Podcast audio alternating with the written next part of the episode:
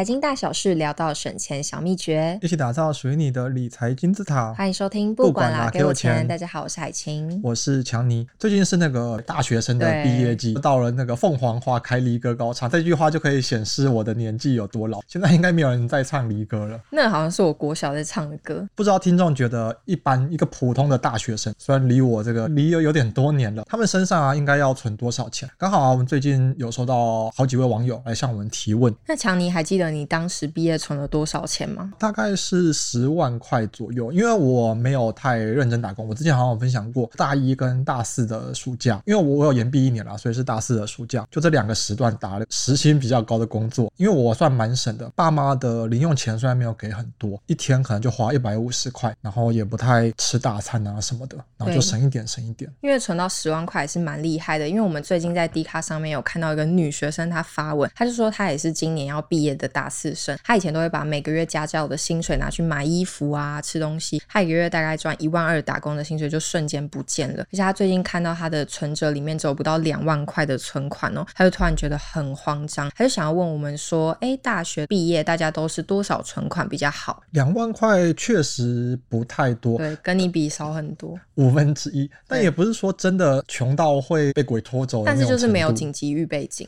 对，会有点小小的紧张。那我们看了一下底下的回复，主要可能就是两派吧。其中一个是安慰他，人很好。我觉得我自己也会安慰安慰派。对，因为我觉得对大学生来说，总是会有蛮多的时间想要去体验青春、嗯、体验人生，及时行乐。对啊，然后打工也不会真的说赚很多钱，所以两万块至少它不是零存款，算是小有，至少没有负债，已经很厉害了。然后那个网友啊就有说，他其实也不用太慌张嘛，因为呢，他不是那种一毕业可能就要出国念书，或者是马上就要结婚生小孩，又或者是虽然多数人一毕业可能就要工作了，像我其实也是，因为我是台中人，然后我后来在台北找工作，北漂族。对，那一开始啊，不可能直接先在台北租一个房子，我一定是通勤有面试才来台北，所以两万块，如果你住家里，然后吃省一点的话，应该是可以撑个好几个月找到一个稳定的工作。那我就还有看到一个男学生，他打的非常的详细，就蛮好笑，他就说：“您好，小弟今年二十二，即将毕业，大学四年来，他一到五哦，每个晚上都兼职三个小时的英文家教，他一个小时是五百块，月收有高达三万哦，就是以打工来说已经很厉害了。三万块已经比一些大学毕业的新鲜人正职工作还要高，还高，而且他四年请假，他合计起来大概只请了一个月哦，四年，那这样子算下来就是三万乘十二乘四去减掉他请假的是三万块，就他等于是赚了一百四十一万，因为他住家里嘛，他又是单身，骑机车还有伙食费，他一个月都压在八千块。那他的娱乐费跟交际费，因为其他也没有时间，所以他花的就很少，大概是两千。那他四年的总花费就是四十八万，他没有记账的习惯，然后他结余就是应该是要有九十三万多，因为他机车也没有自己花钱，就是他们家里爸妈给他的那个二十岁生日礼物。大概五到十万块之间，就是爸妈真的人蛮好的，而且他爸妈也不用给他孝亲费，就真的，没有他不用给他爸妈孝亲费。如果爸妈给他孝亲费的话，也太孝顺。对，他不用给他爸妈孝亲费，他就说他昨天去领钱的时候，户头竟然就是还有九十一万多。然后他这些差额，就是他平常可能奢侈一点，就是每天来一杯手摇啊，或是机车保养等等的，都蛮充裕的。不是真的很奢侈啊。对，他就是这样留言给元 po 参考一下。可是确实是他也有说是真的很痛苦，因为。每天就三个小时坚持四年下来，真的是很不容易。他国定假日也没有休息，然后只有周末才有自己的时间。这样听起来，我跟迪卡女网友比较像，她两万我十万，然后这个存了九十一万的跟海晴比较像。听众应该知道比较，比较能吃苦。海晴是二十一岁就存到了一百万，跟这个九十一万多的是相去不远。你们算是同一个类型。那我自己是觉得啊，对大学生来说，问这个问题到底要存多少钱，肯定是越多越好嘛。没有人会没有人想要负债，也没有人会嫌钱少。对而且一开始就九十万、一百万。你的信心应该还是蛮足够的，有种赢别人在起跑点上的感觉，但也没有说绝对啦，因为刚刚的故事也告诉我们，这个有得必有失嘛。他存钱的同时啊，他也觉得自己失去了某些东西，他可能失去了跟朋友交流、跟朋友出去玩，或者是大学的一些生活。所以我会觉得啊，最好还是平衡一点，因为 balance 一下。大学生毕竟还是学生嘛，我们在学生的本分之间跟存钱之间找到一个平衡点。我们当然都希望自己生下来就是富二代，不用存钱就有钱，这样子我是学生跟存钱两个都可以做得很好，但一般人都不是，所以我们还是尽可能找到一个平衡点。对，因为我也不是富二代，所以像我就开始存钱，也没有原因，就是想要发财。那从十六岁开始就一直打工啊，还有存压岁钱等等，就花的钱也不是很多。那很多网友就会好奇问我说：“哎，要一边怎么读书，一边怎么赚钱？”其实真的是有心就可以办得到，时间真的是挤就可以挤出来。那我也会建议要念书的同学，你就可以找相关性质的行业。像我之前就有看到有一些人比我还厉害，他是在在学期间，他就会找班上可能成绩倒数几名的同学去帮他家教，很有生意头脑。对，他很厉害。像因为像我是教可能比我小一两年的，那那些时间我虽然还是有在学习，可是就是学的不是我当年的课业。可是他这样的方法，我觉得又更聪明。如果有想要边念书边赚钱的，就可以学这个方法。那如果你撇除，就是可能你不是学业，你是想要学术科，那你就可以像是我之前就有去服饰店。其实，在服饰店上班的时候，你也可以学到很多跟客人说话的技巧，就学会怎么如何应对进退，社会化的一步。对，那这些打工一定都是对你的人生是有帮助的。海星刚刚分享的故事啊，其实就告诉我们，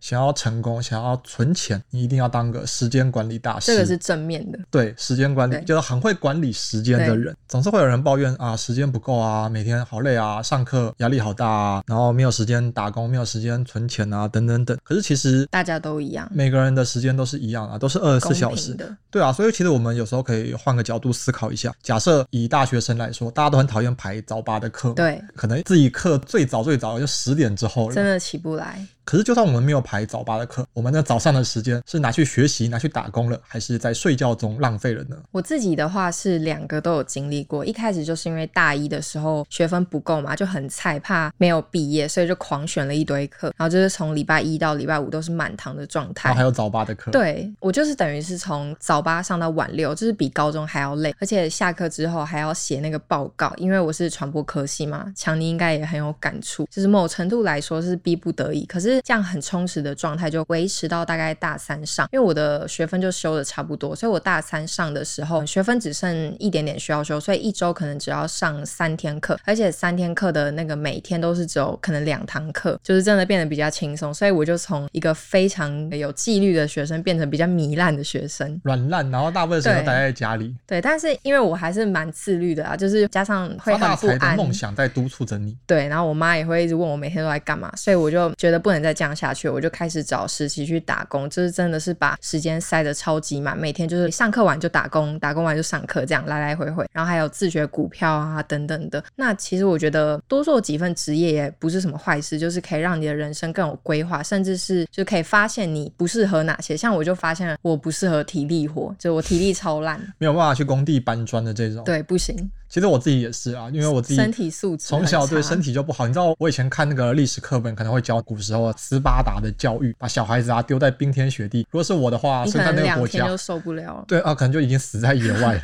那我们现在就来实际换算一下，一个礼拜有七天的时间嘛？那刚刚提到的主要是假设一到五都是上课的情况，不管怎么样，真的排满好了，其实我们还有六日可以利用。相信啊，多数的大学生六日虽然是可以利用了，嗯，但因为然后平日总是会有比较多的活动，很累了。不管是社团啊，不管是打工，或者是其他约会啊，等等等，就算是到了假日，大部分的时间可能早上。随随随便便就睡掉。睡那这个早上啊，周末就是礼拜六跟礼拜天。那每天我们假设从八点到十二点，那一天就是四个小时，六日加起来就是八个小时。然后一年有五十二周嘛，然后大学是四年的时间，这样总共算起来是一千六百六十四个小时。那如果我们在乘上现在每个小时，如果你去打工的话，一小时的时薪是一百七十六块钱，等于我们在睡觉中无形之中浪费了二十九万两千八百六十四元，就是没有赚到这些钱。很残忍的数字，当然这些数字也不仅仅只是代表了金钱，我觉得更重要的是象征，就是我们在二十岁这么青春所拥有的时间。那我们提出这样的观点，并不是说每个大学生都要去打工，而是透过这个数字跟大家讲说，如果你感到时间不够用的时候，可以善用那些不小心浪费掉的睡眠时间。而且很多学长姐踏出校园之后，就会感到非常的迷惘，那时候就会很后悔，就觉得学弟妹好好，对，还有好多时间可以浪费。所以这将近三十万的。数字啊的金钱，代表的意义其实就是我们每个人可以在大学四年里拿去培养时间管理的能力。这个能力啊，相信对你的帮助，对未来的帮助，绝对会胜过二十九万多块钱这个数字本身。因为我们如果很会利用时间，我们相信，不管是当下可以去打工存了一些钱，或者是去探索你自己的职涯，知道自己想要做什么，等到毕业了，你可能已经有了一些钱，或者你已经很明确的知道了自己的志向。相信这些都是可以带给你很大的帮助。确实是还年轻就不用怕失败，因为时间的独特性，它代表的是不同的可能性。每个大学生如果都能够有意识的去掌握将近三十万的时间资本，去体验不同的事情，那毕业之后呢，就能够更有机会的去找到符合自己兴趣的梦幻工作。时间对每个人来说啊，肯定都是独一无二的，就看你要怎么去利用。而且我们透过大学这四年，现在回头看，那是很宝贵的经验。不管你打工也好，你跟朋友相处也好，学习课业也好，甚至是睡觉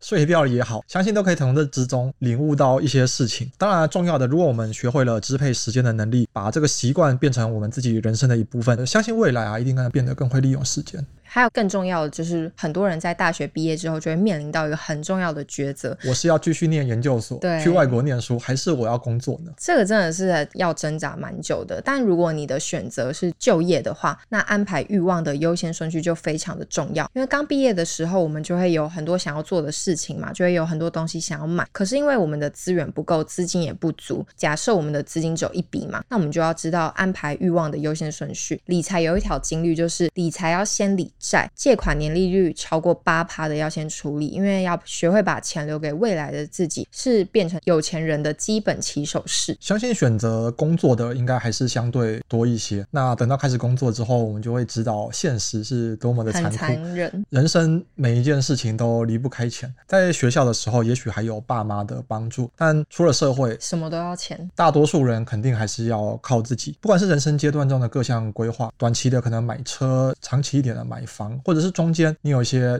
像海琴想要创业，想要开咖啡厅，更久就是实现财务自由，等到早点退休的梦想，这些啊都跟钱离不开关系。像刚刚海琴有提到啊，理财最重要的是要先理债嘛。如果我们知道身上有些债务，那可能就要优先去处理。例如在学校的时候可能会有学贷，然后现在很多少年股神他们甚至可能用了信贷啊，还有刚刚提到的，我们可能有车贷、有房贷，这些啊如果优先处理，那相信自己的人生会顺遂很多。每个人都有属于自己的时区，所以其实也不用太焦虑。但时间真的是可以为你开启不同扇的门，让你去追寻自己的梦想，同时还有实现更多的可能性。大家一起当时间管理大师。对，那我们今天的分享就到这边。如果你喜欢的话，不要忘记留言、按赞、分享。我们下次见，拜拜，拜拜。